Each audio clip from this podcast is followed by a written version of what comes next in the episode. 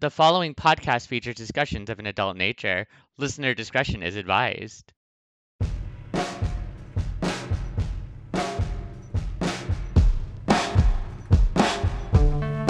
Hello, everyone. Welcome to Coming and Other Stuff You Should Know. My name is Forrest. Before we get into our special guest today, I do want to give everyone a heads up. Lauren will not be in this episode again. Specifically, she had a medical emergency at the last second, so hopefully she's going okay and everything's totally fine. So, the way I'm going to introduce this next particular person is by something that I've been my main mission with this particular podcast. The biggest thing is that obviously sex positive. I want to be able to talk about sex and be supporting of people who choose to do sex work or have no issues talking about sex. The main thing too is again, I wanted like I said, diversity is super important to me. So for my guest, I have been following this person for years. Um, and what I love about our guest is uh, he is trying or is doing something that I think is very important is to make make his himself known or make uh, people of color more known that m- people might not have ever thought about. So I'm very excited to introduce Ali Mushtaq. So Ali Mushtaq is a speaker, educator, writer, and consultant with a major passion for BDSM and fetish. He has a PhD in soci- sociology from UC San Francisco. He was also named Long Beach Mr. Leather 2016. Um, he's also been holding courses and webinars that focus on personal empowerment. But more recently, that has definitely caught my attention, is he started a series called BDSM 101 that has an aim to educate on various practices within the BDSM community. So, Ali, welcome to Coming and Other Stuff You Should Know. Thank you for having me. I am very excited. I think it's super important that we get to hear from every every person within the spectrum to talk about sex. And I think you are definitely someone that I wanted to highlight on this show. So thank you, thank you, thank you for coming to hang out with us today. Well, yeah, I really appreciate it. And you know, any opportunity to really like talk about sexuality and Mhm. really getting people engaged with their um, bodies and their ability to kind of feel oneself, you know, is is just sort of something I just want to help people do. And I want to help them do it in a way where it's safe. Um, and not only but safe, but also thinking about the idea of being able to expand. So, and I Mhm. want to give everybody that opportunity, regardless of who they are. So Absolutely. that's sort of where I, I fit into this big scheme of things. I love it. So where where does your journey start? Like where did it start? Well, it actually started here in Orange County. Yes, Orange County. Yeah, uh, you know, I think that like with Orange County, like it's when it's it's a pl- it's a really interesting place. Like um I feel like there's just so much potential here where Mhm. um I know it, it's kind of seen as like the boonies compared to its bigger cities like LA and San Francisco and to some degree San Diego. Um but I think that there's just a lot of untapped potential with so many people into different things. I mean, we have so many communities here that are so uh avant-garde and like burgeoning that we always Mhm. think like yeah, it's this sort of Republican town. Um, like so, for example, like we have a thriving goth community, we have these amazing art communities, and um, we have this sort of punk scene that's sort of developed here. But I think that like it's interesting because among all these other communities, it seems like the one thing that hasn't been really represented very much um, is this idea of a, a large, strong like presence of sexual minorities as well as um, the idea that like we are a community that we, we emphasize diversity but we don't necessarily then explore it um, especially with orange county's demographics of like you know there's so many communities of color here. Like we have asian minorities of different ethnic backgrounds. We have uh, middle eastern minorities of different ethnic backgrounds. We have i mean there's so many latin american communities of different and uh, and uh, um, uh, also uh, mexican uh, communities that are uh, part of this. So i mean there's just so many different people here and it's just Mhm. there's just so much potential for it to go into different places and it's it's just sort of been underutilized in just so many ways um, but I feel like you know coming out of this environment breeds somebody like me Yeah, which is really bizarre um, because it's like you know on one hand like I mean I went I grew up in South County which is basically this sort of um, for those of you who don't know South County like it's basically um, places like Mission Viejo and Aliso Viejo where it's very suburban very Yeah. cookie cutter. Think like, you hmm know, the the Karen with the stroller.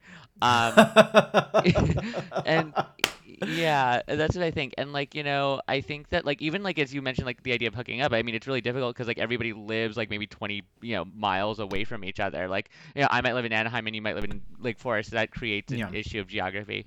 But hmm you know, I think that like, you know, I grew up in this sort of place where it's like it, it's hard to access sexuality and it's hard to um you know, and, it, and it's sort of this sort of Leave It to Beaver cookie cutter world but at the same time, like I eventually then grew up uh, in North County, which is then Anaheim, and then that sort of just like you know, like I, I went to a private high school for um, you know my like uh, adult, uh, forming years in my adolescence. Like it was just one of those things where I'm just like, oh my God, like you know, it, it was just so stuffy. Um, hmm like so, for example, like the example I like to talk about all the time is just this one thing where when I came out at 15 like I wanted to start a GSA, a gay straight alliance, and then they compared it to starting an abortion club. Really? Yeah, That that is depressing. yeah. So it, and and it was interesting because I think at the time public institutions were required to have them, but like because it was private, they didn't have to do that. So it was just Mm. really disheartening. But then I found that like you know for me, I like pushing up against those limits, and at the very least, like it was just kind of an environment where you know, it's like I knew I was different, but I knew hmm I also had to make a change. And Yeah. so that was something that sort of stuck with me throughout these years, and that sort of then pushed me into this sort of world where it's like I'm not only being able to sort of, you know, shape and develop the conversation, but also being able to kind of, you know, get people to think about these things in ways they never thought about before. Interesting. I love I I love that that's I find it hum, hum, humorous that someone would equate a gay straight alliance to an abortion club. That's like a really weird. I'm like, like even my head, as you were saying, I was like, where they don't meet anywhere. Yeah, it was really, you know, and, and again, like a, it's a, it's like the school, it's a private high school, and hmm you know, they're, I think they were Mormon owned at the time, even though they Oh, were, like, they claimed that they were secretary, uh, uh, not, uh, they were non-denominational, and it was pretty secular. yeah, Um, but that's the thing, it was like, it was a very conservative high school, and then the people running it were very, like, they were very, very conservative. I mean, the academics are great, but they they didn't necessarily like helped me grow in other ways or ways in yeah. which that I, I like as a kid I, I found myself pushing up against because you know it's like I wanted to sort of you know I wanted this sort of holistic experience where where I would be able to explore about myself and talk about issues um and then it was interesting because like I feel like the closest I got to it was like maybe you know taking a psych class in high school and like that was kind of it AP Psych and then I was like, okay, so I'm learning about this, but I'm not really learning what I want to learn. Like in terms of like, okay, so let's talk about inequality. Let's talk about, you know, hmm um, w like let's talk about context. Let's talk about ways in which we can change these things because, you know, I and I thought it was interesting. I hmm just didn't, you know, I, I, I I just didn't have that sort of fodder growing up to the point where I was able to kind of be like, yeah, like I feel completely supported. But at the same time, you know, even not being supported led for me to be think like, yeah, like, you know, later on growing up, like I don't want people to feel like that. So that's sort of how I sort of came into this person that you see now. Mm.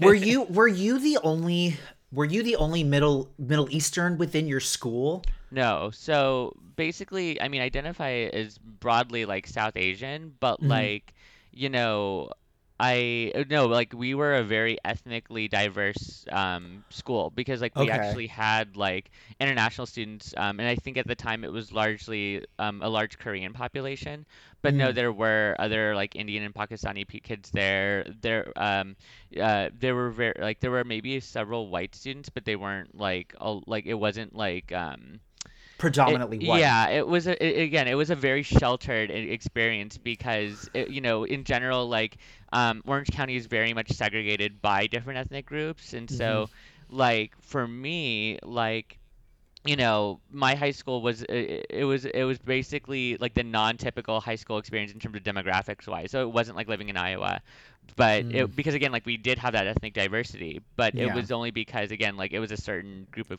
kids um, Yeah. but it but it was interesting because like you know I my my dad was a car salesman so he was only able, like he kind of was basically making uh helping me get there by the skin of his teeth kind of thing Mhm. but you know it was one of those things where it's like yeah I didn't have the typical like you know all white experience and I, that was something that I learned about after I got out so Mhm. that was something like w- when I tur- when I dealt with like in terms of racial discrimination stuff like that. Like that wasn't something I learned about until after I got out because it was a pretty it was a bubble, and it was Mhm. something where it's like I didn't really understand how things worked until I left it. Yeah. Like I mean, when I went to um, school at Cal State Fullerton as an undergrad, like I was like, wow, like people are working. Like this was something that was This is a important thing. This is a Yeah. thing. Yeah. So I mean, that was just something where I was just like, oh well, like this is really interesting. Like so again, like my that particular world was a bubble in and of itself, Mhm. and it was a it was a kind of a bubble where it was just like you know again it was very conservative and again like it was something where like the academic side was very much like that was pretty much what was pushed as opposed Mhm. to the self exploration et cetera et cetera and it was actually really weird because i mean i was a pretty mediocre student like you know from 9 to 10th grade but then Mhm. when i started coming out and realizing that i was gay then i started becoming an a student which was really bizarre and like Yeah. all of the um like all of the teachers were like really weirded out because they're like wow like you know he's you know it's like first it's like oh we don't really care much of him and then they're asking me like how i started doing well on tests and i, and I literally told them like i cheated i'm just like yeah i cheated they're like no seriously how did you do this i'm like well i just you know you know i just started studying and i just did the thing and it was only because i started really being true to myself Mhm. and really started to like you know accept who I was and that's and it's weird how that worked but you know it, it really did make an impact on my ability to Mhm. do well in my coursework Interesting. So, uh, when did you get to have your first carnal experience? When did that happen? Um oh so that was basically right after I got out of high school Okay. So basically, like what happened was I wanted so after being in this conservative bubble, I then got to um, my college experience, and there I actually made friends, and Mhm. you know I still keep in touch with those friends to this day. But what happened was um, I made friends, and I joined the Queer Straight Alliance, and I started you know going to like house parties. We called them gay parties at the time. And we would just go to their house and we would drink and we would you know play video games and just have fun. Like it was it was a great time. Mhm. and you know what happened was like i there was a uh, a guy that was like a master's in counseling student and he he he and i kind of bonded around the idea of being this sort of open libertine. And like Mhm. he would introduce me to things like the l word and stuff like that. And eventually like maybe a month or two into my college experience i lost my virginity so like Mm, it was okay. like it was an interesting experience because then I started learning about things like wow, like I'm actually insanely into this. And the first time wasn't great. I mean, I don't Mm. know if anyone's first time that was great anyways. I don't think so. I don't want to. I don't want to push that narrative I anywhere. yeah, I don't know. I, I don't know. Like all I know is that mine wasn't great. Mhm. Um, but like it was one of those things where it's like you know at the time I didn't really understand the distinctions between like love and sex and uh, friendship and all those things, Mhm. and because I was 17 at the time, so it Mhm. was like okay, well I don't well I eventually didn't turn 18 that year, but like I didn't know um I didn't really understand like the differences between those things, so of course like I I had this like weird like puppy love with him, and like he's like why why is this like 17 year old st- like you know calling me all the time? I don't understand this. So Yeah. we would still hang out while i was still kind of like having a crush on him and we were sleeping together. So that was pretty interesting. And then what happened was um he then had this weird like uh, relationship with someone else. And then this would happen for like a month or two and then like I would still be sleeping with him and I'm just like what's going on here so it and so it was really interesting because like I thought I could you know at the time like you know I I thought I could really understand those distinctions even though I wasn't like mentally mature enough to do it Mhm. so now it's like, oh, well, like, you know, we sleep with each other and it's like, a, you know, we're friends or whatever and it doesn't mean Yeah. anything. But mm. like, you know, back then, obviously, when you're when you're this, you know, immature 17 year old just fresh out of high school, it's it's a different story.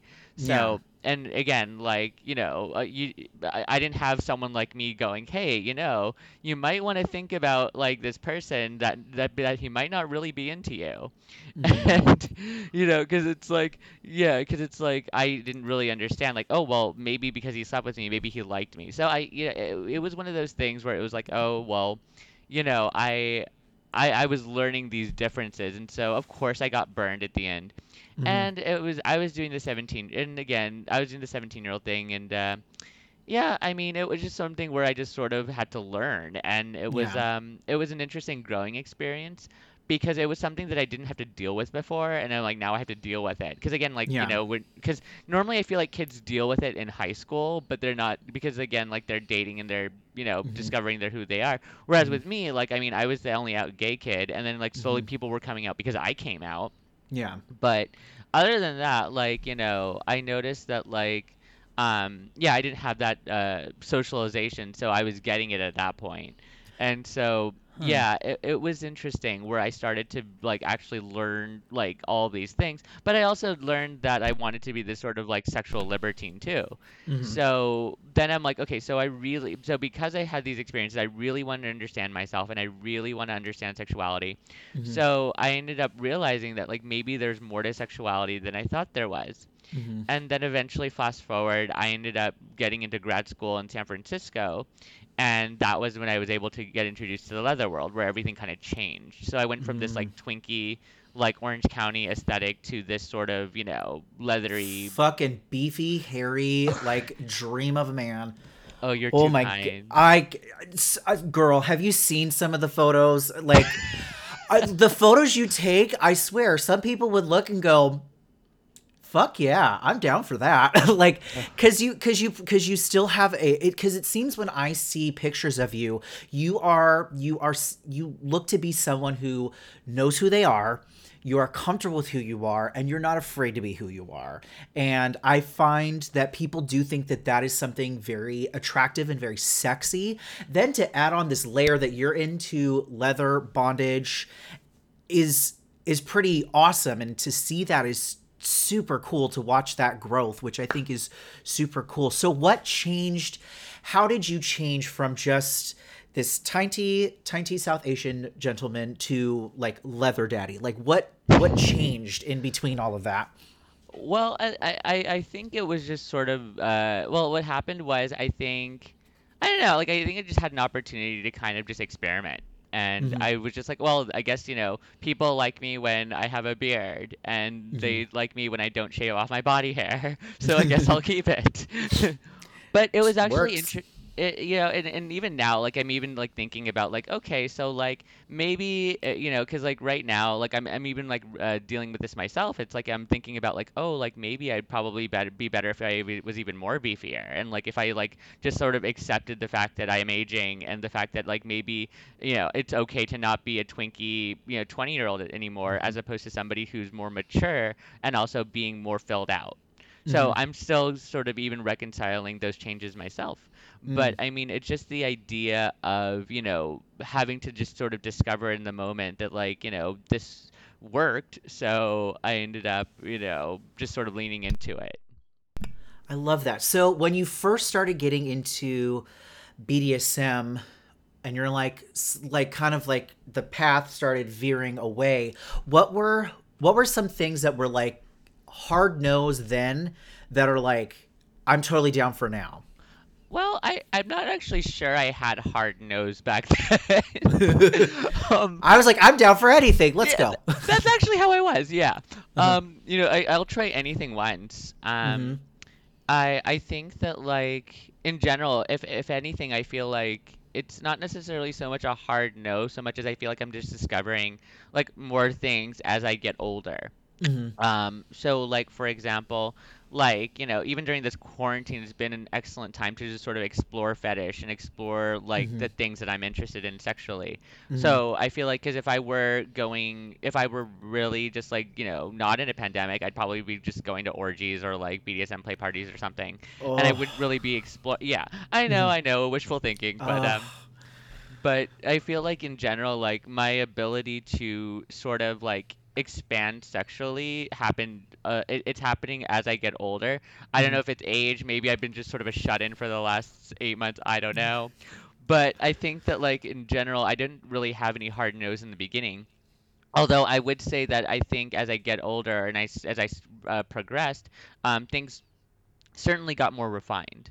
Okay. So yeah, like for example, it's like I learned that like I like this over this, or I you know I prefer this sensation over this sensation, or Okay. like and or even like even play styles where it's like I prefer you know somebody hypothetically like checking in every 10 minutes or so if I'm Mhm. subbing, right? Yeah. Versus like somebody who just leaves me there to like rot for a while. You're know, like, those kind of minute details. Uh-huh. But like um uh, and then again that's just a hypothetical. But um yeah, so I think that I it, it's just sort of getting more refined and specific and that's how I'm able to kind of develop and like give options to people as like in this particular position that I'm in now. Okay. Which um which position do you like more? Do you like to be a dom or do you like to be a sub? Which one do you tend to preference more? It's both, and, and you know when I say that uh, in my BDSM workshops and like uh, the way I teach it is that I, I tell them that like you know the, that trust is super important. So like hmm especially like a lot of people come to me and they want to be better subs. Like that seems to be like a big like trend. And it's interesting because, you know, a lot of that ability to sub for somebody, it boils down to trust. And, hmm you know, and I teach them, you know, you, if you if you do things like consent right, and if you actually hammer out everything beforehand, the more you're able to trust the person and have a hmm better time. And hmm it's like, you know, it, and it's kind of like with me, I learned that lesson when I was subbing for a while, where, hmm like, for example, I'm like, well, you know, like, I'm subbing now all right, but if I, you know, if I was with the right person that I would want to sub with or whatever, I think I would, I think I would have a better experience. And so what I ended up doing was I ended up learning how to be on the dom side, and I've dommed several people after that too. And what happened was then I started learning like, like more of like the fine point of what I like. And so I mean I'm pretty I skilled at both. hmm Um, and so basically, like for me, it's just kind of like something where it's like, uh, if I'm working on the front end in terms of the subbing, I also want to be on the back end in terms of the doming. That's funny. Um, but, I uh, love yeah, it. But but but see, I think that you know, like you know, and when I teach people these skills, it's like I really emphasize, you know, n not just sort of exploring different aspects of you know not only one's personality but one's skill set, so then that way they become better at what they want to do. Okay. Um, and so, and it, and again, it's like, so for example, like, um, obviously, like you learn a lot by playing, not just from like a theoretical thing, but also like the actual experiences. And, you know, I think that like, we, yeah, you, you learn by trial and error. So then you hmm see what worked, you see what didn't.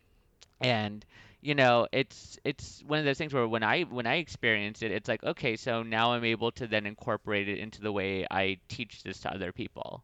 Okay. So yeah. I love that. So, uh, out of when you actually started working with it, what did you find to be your favorite? So, your favorite toy to play with, like when you're in a session? Like, what's your fa- like the first thing you grab? And you're like, I need this. Well, it depends. So, Mhm. um, basically, like, uh, what I, I like to think about BDSM and different kinds of play as sort of like an artist painting on a canvas. Mm, okay. So, basically, like, you, you, if I'm doming, for example, like, i it's almost like you're you're basically trying to create like a sensation in the person for them to not only kind of think about what you're doing, but hmm also to think about like you know what makes them feel good. Um, hmm and so basically, like the first, I mean, what I like to do is, I mean, I like to first, if I'm doming, like to check body parts because hmm to see like, you know, just to kind of get an overall sense of like what does this person like stimulated, what this person doesn't like stimulated. And then you sort of then go from there. But hmm again like um it really just depends though on like the idea. Because I think when I'm doming I'm always just sort of thinking how can I make the other person feel better? Hmm so I'm not necessarily thinking about like you know what uh, um what you know what I'm solely turned on by um because again like I mean I'm turned on by the experience but I'm also turned on by the fact that I'm able to do it well so Yeah. And um that comes with practice. yeah, indeed. And then not only that, but um but then like again, like I mean, if uh, but I also like uh, impact play especially like so for example like the floggers and like the single Mhm. tails and like those kinds of things that sort of elicit this sort of impacty, thuddy or stingy sensation where you're actually striking another person. Mhm. But again, it, it- it's not really like a must. But again, I, I love having it done to me Mhm. um but as a sub but again it, it really just also depends on like what the goal is um Okay. maybe yeah, so I'm pretty yeah, and it's really weird because I kind of have this uh um like I kind of have this sort of a analytical brain about like this because even the uh, even though it's an art, it's also very much a science too. Because Mhm. hence the idea of like trying to like figure out like is your nipples working or is it your Mhm. cock or is it like something that's like you know or maybe it's like your elbow or or whatever erogenous Mhm. zone. Yeah. Um, but the idea is like, you know, like I'm also also thinking like how like what do, what am I also getting out of this as much as I want to make the other person Mhm. uh feel like they're um so you know as much as I want to make the other person feel like they're being dominated, like Mhm. I I also want to basically touch for my own pleasure and be able to kind of like really just feel the sensation of me being able to control the situation. Okay. Um, yeah, but then also like when it comes to like the subby aspect, I also like the idea of like me not being in control. So Mhm. the idea that like someone else is then making the rules and determining them. But again, Mhm. it it really does boil down to trust. Okay. So I think uh, yeah, if I were to if I were to literally hone this down to something, it would be that like either way as a sub or a dom, I'd be able to trust the other person. Okay. That's what turns me on the most. Yes. Ah, I love that. So when you obviously because you are of South Asian and you're truly one of the few that I've seen really make an effort to make it known that everybody can like certain things, including bondage and BDSM. Um, were there ever points in time, like if you went to like a, a bondage party or anything like that, where you were basically denied that because of because of who you are, like something you can't change, and how did it make you feel? Well, the thing is, in general, like, okay, so I mean, I talk about this like in my BDSM class because I feel like in general, when uh, when we're talking about like sex therapy and we're talking about things like you know how we can actually improve our sex lives, hmm um, it's interesting because you know I'm a sociologist, so basically I see things from a very like social and cultural lens. hmm So basically for me, like everything is all about society and like how it sort of comes into play, like literally literal play. hmm Um, so, and it's interesting because, like, I mean, I've talked to several sex therapists and they're great at what they do. But what I feel I bring to it as a sociologist is that I think about things like race constantly, or like hmm gender, or like age, or whatever, simply because, like, you know, that's just, you know, I'm a racial minority. hmm So it's interesting because, like, I mean, I know that when I'm playing, that people do see me not only as a, a dom or a sub, but they see me as a brown dom or brown sub. hmm So, a- and it's interesting because then I can kind of see that part of the appeal that sort of becomes like integrated into that. And so what I do is, you know, I, I talk about like the uh, basically these ideas where, you know, y- y- that in order to sort of really come to the ability to really empower yourself and to gain that trust, we have to hmm sort of work through our associations of like different sort of cultural baggages and stuff like that. hmm So, for example, like talking about the associations of how we sort of look at other minorities as like dirty or like you know all, all those kinds of things. Or like how do we then uh, also exoticize them to certain degrees.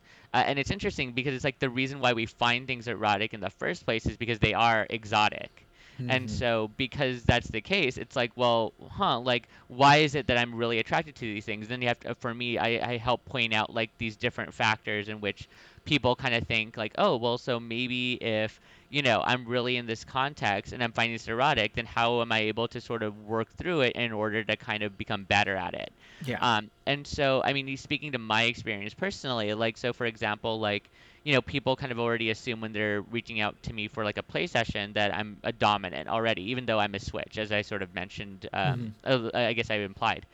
But um, it's interesting because like that assumption sort of always made about me and it's sort of like okay well i mean i can do this for you but it's like well but those initial assumptions though are coming from this sort of cultural context. Hmm and it's really fascinating because like within this cultural context it's like you know I, I even tell my clients that are of color like you know this will always kind of be there when you're sort of in these play spaces. Mm-hmm. So this is something that you can either use to your benefit or you can sort of work out ahead of time for them not to deal not you know not to like even bring with bring it up but for those who aren't racial minorities and it's like so basically even then like your sense or our sense of like what we find attractive is still rooted in those other things even if we're not even acknowledging it.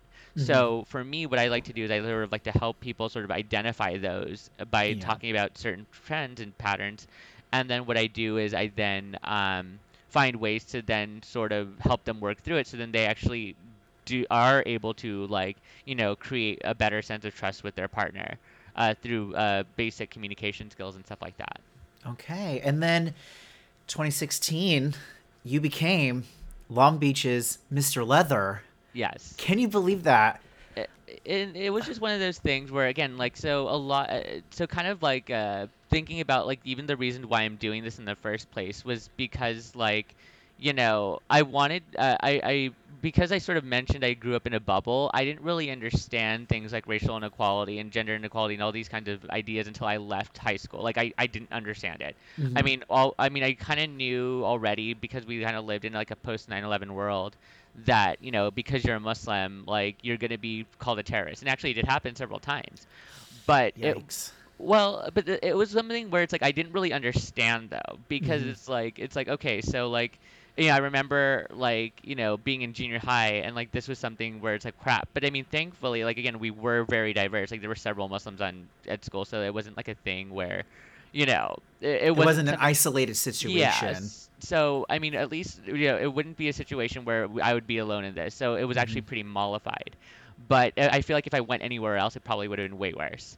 Um, but yeah, so I mean, uh, that's sort of when I dealt with it. But I didn't really understand racial discrimination until I grew up and I started going to the bars and stuff like that as a um, as you know, as a, a, a you know, um, as somebody in their early 20s and their mid 20s, like I didn't really understand it Mhm. um, it was something where I started to when I started to go to the bars and started to see like the fact that people didn't look like me uh, as like the go-go dancers and stuff like that where I was just like yeah this is a little weird. Like I'm like I'm wondering why. And it wasn't a body type issue because I mean there's some pretty like jacked up you know uh, you know South Asians and Indians out there. And, and again like we and like especially in Southern California like you know we're not we're not in like certain like you know neighborhoods and stuff like that. Like we're basically like all over. Like we're not like Yeah. like in Orange County like we have like you know Little Gaza the Middle Eastern area. We have like Mhm. Little Vietnam, uh, Little Saigon et cetera et cetera.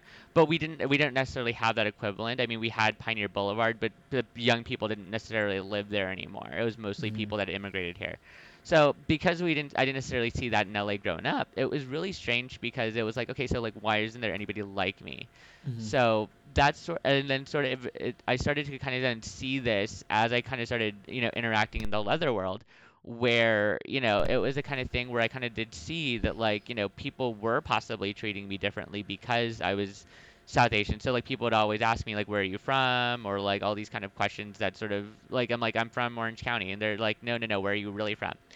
And it was just something that irritated me.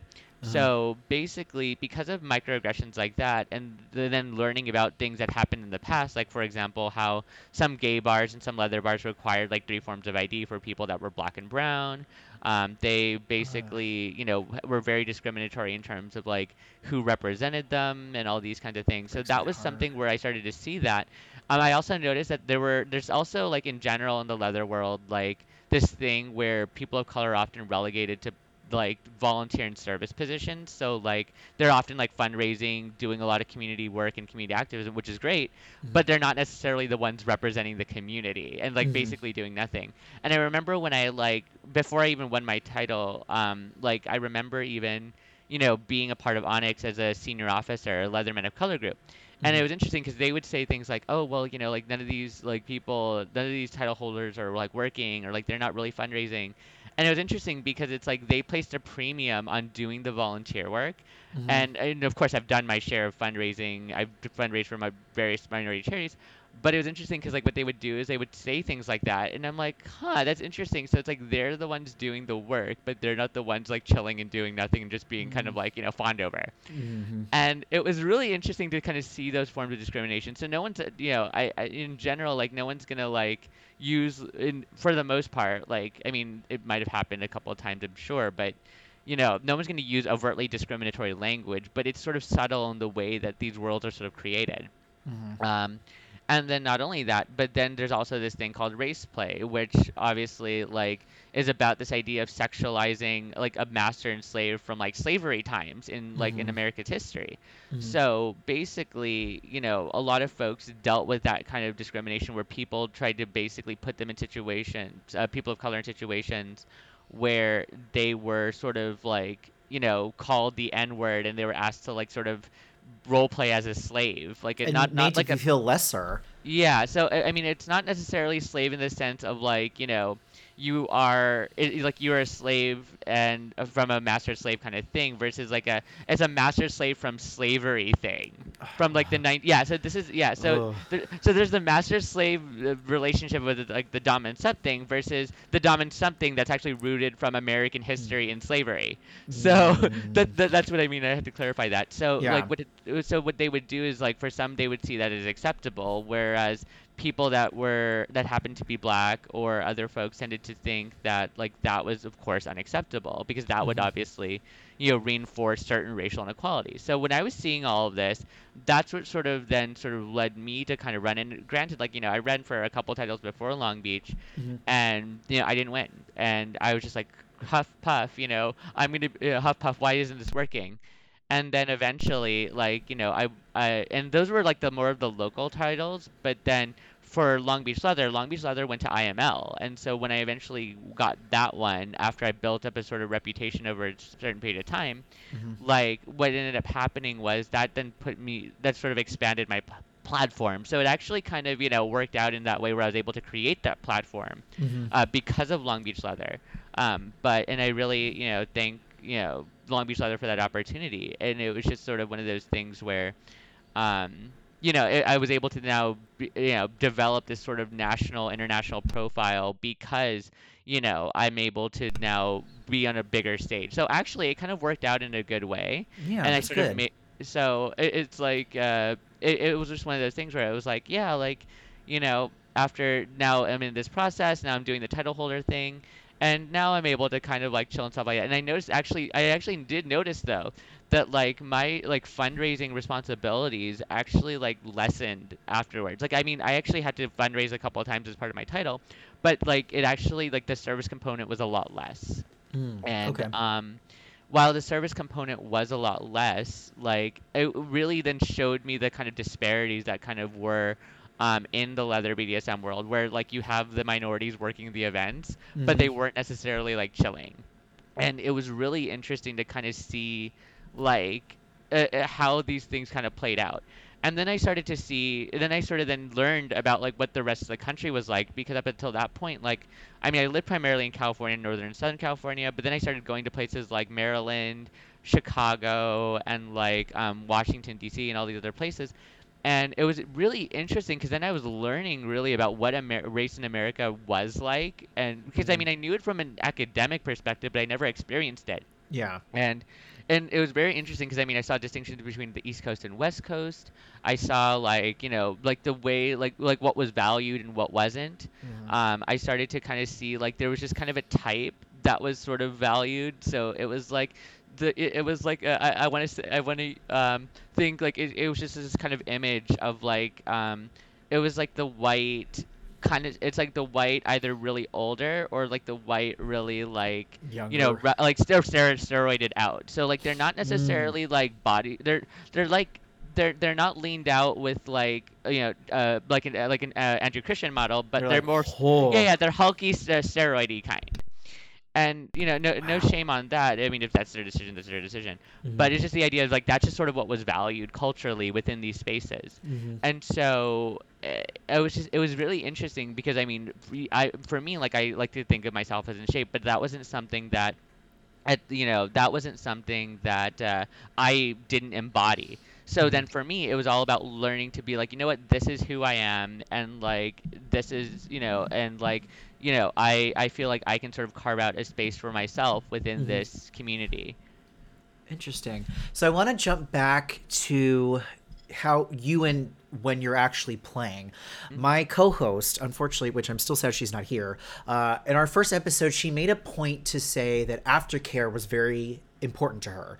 That it was something that even just in straight up sex, like no one does aftercare anymore. So I'm actually kind of interested because I know and I've heard that in BDSM, aftercare is important and it's not practiced as much. What do you, what do what is your aftercare process in general? Well, actually, you know, I think I've been fortunate to, in the sense that, like, you know, I've uh, I've generally played with people that it didn't that did engage in aftercare, and actually, that was kind of um, I, I think maybe I guess in that sense I was lucky, um, but it was interesting because um, even when I teach my BDSM classes, like I really emphasize that the aftercare process is all about decompression, winding down, but also feedback mm-hmm. because it's like uh, you know you you kind of want to know what went well and what didn't because then mm-hmm. you kind of become a better player mm-hmm. so i mean i feel like it's super important okay okay so then yeah. how far into the bdsm journey did you start becoming an educator and holding courses and things like that so like um so basically I mean I've always been somebody that teaches like I've taught for 10 years at the college level. Yeah. um so I mean for me like it was just a situation where it's like I mean I'm able to I I'm I'm very like I I love talking about the uh, abstract things, specifically things related to like, you know, like random cl- random things that you only hear in like a humanities class like Foucault and like all the other things. Mm-hmm. But I love talking about it in ways in which people don't necessarily like see the application until they actually tell them what the application is. Mm-hmm. So like I remember teaching an LMFT workshop on mm-hmm. um, BDSM and race. Specifically, like I was basically teaching future therapists on how to become uh, more kink positive, but also understanding that there are other intersections as well. Mm-hmm. So it, it, so that sort of was like my like trajectory in terms of starting the actual formal courses that I'm doing now. Mm-hmm. Um, but like, I mean, I've always been teaching like other college students about like you know, in addition to the courses I already taught, like mm-hmm. I've, I've, I've done several workshops at several universities that focus on, you know, what is the leather world like, and like, well, how is it that like these people understand their sexualities and created, et cetera, et cetera. And generally, like they they were very like theory oriented, so they're more like grounded in like academic content. Mm-hmm. Um, like I never was the person in the beginning that actually said like, okay, so you take a flogger by the handle and then you hit them at a certain place. So, so yeah, I, I so that sort of transition then happened later on, and when I started to realize that like I wanted to help people really kind of understand, like, um, I I wanted people to kind of understand, um, like not only how to sort of merge the BDSM, but mm-hmm. also do it in a way where they're also able to push their limits. And that's where I saw my intervention coming in terms of the sort of sex education world was that, you know, when you, when you see folks um, that teach like basic BDSM courses, they say, okay, so you got your consent, you got your safety. Here's a, talk, let's talk about flogging, impact play. Let's talk about sensation play and bondage.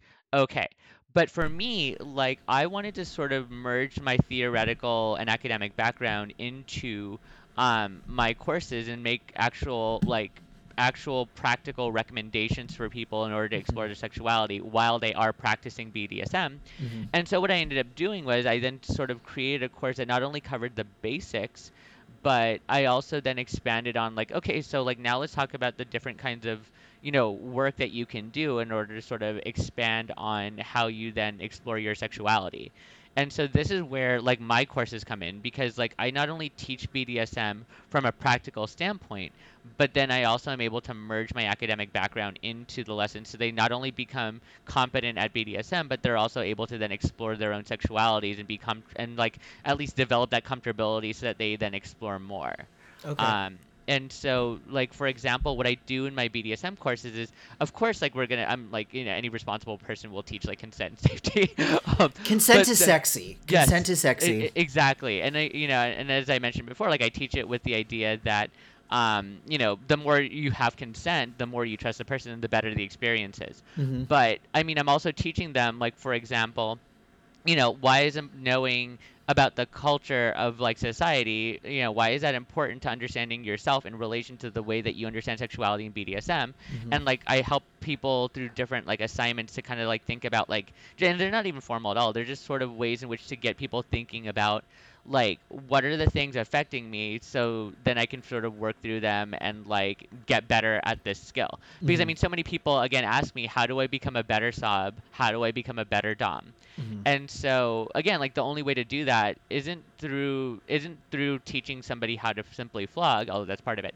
Um, but like yes, the technical skill is very important, but there's also more this- there's more things that have to go into yeah, it. it, it's the sort of emotional and psychological stuff. And and Mhm. for me, because I'm a sociologist, like I understand these problems to be very much rooted in culture. Like so, like again, like when it, when people deal with issues of shame or body image or like um, problems of being like you know somebody actually told me they're like I feel uncomfortable you know um, in a setting where you know somebody's being discriminated against in a scene so it was interesting because I was like, wow, that's really interesting because like my like workshop then addresses how you know we can then deal with that. Mhm. And so again, like you know, what prevent like so like if you're asking like, oh, so how do I get into how do I get in touch with myself in order to become a better bottom? Well, what you can do is think about some of the factors that affect you, you your life and Mhm. your upbringing and all these other things, and in an organized way, like how can you then go through that and then like be able to be like yeah that, that's sort of what it is and then maybe you know take it to somebody who is like a therapist and be like yeah so these are the things i need to work out or Okay. even by being able to identify it's like okay so maybe like you know i internalize these negative messages of religion growing up and so therefore maybe i can now realize like those were those messaging but you know now it's like i can you know by by basically telling myself well that's not me anymore or whatever then that then we can move on from there but my goal is to help them identify it so Mhm. then at least they're able to be like yeah that's what that is and then Mhm. therefore they can move past it Okay, I love that. So if you were to develop your own like dungeon, like you like unlimited budgets, you can do whatever Mm-hmm. Oh, the yeah. hell you want. I already see the the the wheels like turning. What would you want to like how, like what would you want in the room? Like in if you create your own Oh. dungeon, what do you got? Oh, Tell me everything. I've uh, I've I've thought about this question millions and millions of times. No, like I, I mean like actually my goal is to set it like you know to have not only a, like a place where I'm able to kind of like set up a dungeon and an office and a bedroom and stuff like that, Mhm. but um but yeah no I mean so what I would do is I mean it would be dark with like red lighting, a sling in the middle, and then a bunch of floggers and whips and then restraints and Mhm. uh, maybe like a bed. Eh, I do a bed with leather sheets, um, and then like you know with the blindfolds and then the restraints and stuff like that. So I mean that's sort of how I would sort of design it in the beginning. Um, and then maybe like you know for other people, like other people really want that sort of ritualized sort of like you know grid like degradation. So like maybe like yeah, uh, maybe like creating things like uh, candles and all those other things depending on the experience. Um, because another, in addition to basically being able to talk about the sort of cultural element, I also talk about the spiritual dimensions to BDSM as well. Mhm. So I'm able to then sort of not only help people, you know, deal with the baggage, but I'm also able to help people deal with, you know, being able to sort of become empowered and really connect with themselves. Mhm. And so again, like in my ideal dungeon, what I would then do is basically create a situation where that other person can connect with me, but also being able to connect better connect with themselves. I love that. That's that's so fascinating to like have that little moment. So, obviously, I'm pretty certain you've been asked about this particular thing. I'm going to ask next. Um, what? How did Fifty Shades of Grey get everything? Like, what did it get wrong about BDSM and bondage? Oh, I mean, so many things. Like there's there's major consent issues. Mhm. Um, because I think, and it's actually interesting because from what I hear, and you know, don't quote me on this because I've never actually read Fifty Shades of Grey. Um, and I've actually never read Twilight. But Oh, girl, you ain't missing much. Uh, the So- books, the Twilight books aren't too bad. And to be honest, and open, open transparency, I have not read the Fifty Shades books, but I've seen the movie, only the Well, first one. So it's So, I mean, I'm a big Twilight addict. So full disclosure. Um, but um, uh, you know, I've only seen the movies. But all I know is with, with Fifty Shades of Grey, though, the Fifty Shades of Grey basically ripped the Twilight formula and they applied it to BDSM. And so because of that, there was like a lot of things that were like unconsensual. Um, and there were like major, major like consent issues. So like you know, not asking, not being able to kind of like you know, Mhm. um, really hammer out details and like not asking for consent. And that's similarly, I mean, look at Twilight. Like there Mhm. was this sort of like unhealthy codependency that was happening and all these other things. Mhm. So I mean, I think that like you know, it, my biggest concern with Fifty Shades of Grey would be the consent issue. Okay. Um, yeah, and I mean, there's other issues as well, but I think if I were to pick just one, it would be consent. And Okay. um, yeah, like I think that like that's something that I mean, I value as somebody within this community because uh, you know, in, in general, I think, you know, I, I, I feel like because, you know, I talk about trust so much, it's like, you know, you cannot really uh, be in a position to sort of fully explore yourself if you're not given that consent hmm and that space to kind of like, you know, be who you are. Yeah. So, and it's like with that depiction, like it was just basically, you know, violating her consent over and over and over and over again, and it wasn't okay. So, yeah, I think that would be my biggest c- critique of it. Do you find that people still have that like that mentality in their mind eh, when they're when they're brand new baby like leather you know is that does that mentality still exist or ha- or have we kind of moved past that? Well, uh, so I think it depends on who you ask, hmm um, because I think that like there's some communities that know about consent backwards and forwards. hmm Then there are communities that think they know consent backwards and forwards, and then there are people that don't know anything at all.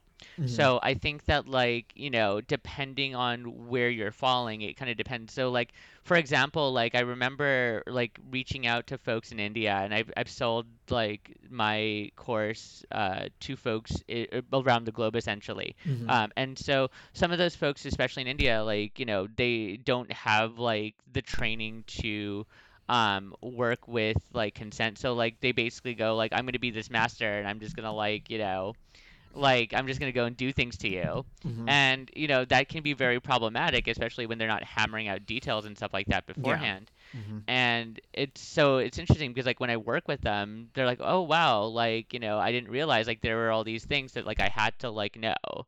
yeah before because then like because then you know some people come to me and they're like oh yeah i had these bad experiences it's like yeah and like how much are you dealing with consent so and they're like it, um sorry what do you talk what what's that? What's that yeah. concept? Yeah so that's sort of what it, that's sort of been the case when i've been dealing with those clients. And then with the other clients like they said that like oh they knew about consent but then when i actually give gave them the workshop they're like oh so that's what that was.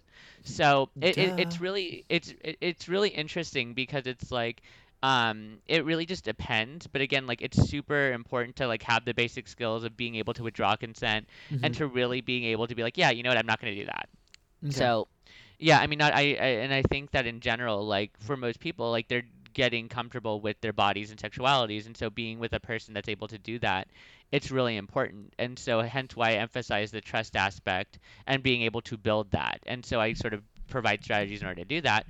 But again, it's just a question of how you're able to um, actually uh it's it's really like being able to sort of foster that consent and like again if you don't have that consent down then hmm that could be very problematic. Yeah.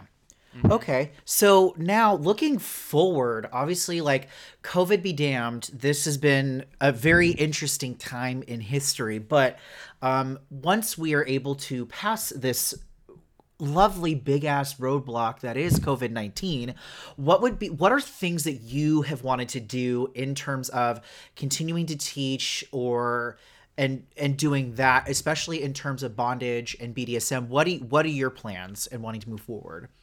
so i think i'm probably what i want to do is probably kind of first of all just go to like slammers or midtown spa or something to kind of take a break and Yes. yeah Yes, because i mean yeah because i mean i think at this point like you know i think we kind of we, we kind of like um we earned it Yes, we did. And, I need a um, cigarette. This is how much I needed it.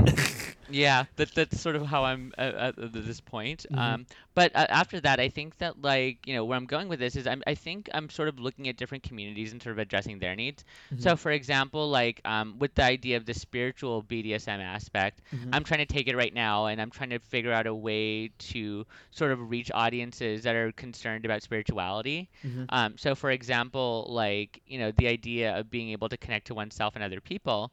Um, but also the idea that you know be that we are like I think that this experience has taught us that like you know we're all isolated but we're also together in that isolation. So I hmm really kind of want to take it further with that end uh, to really expand on those classes. Hmm but also like um uh trying to get like a book on BDSM out. So like I actually have a memoir project that I worked on. So I'm thinking about you know I, I actually finished it now I have to copy edit it and then maybe find someone to work with on that hmm so that's sort of um, something that I'm interested in sort of getting out there.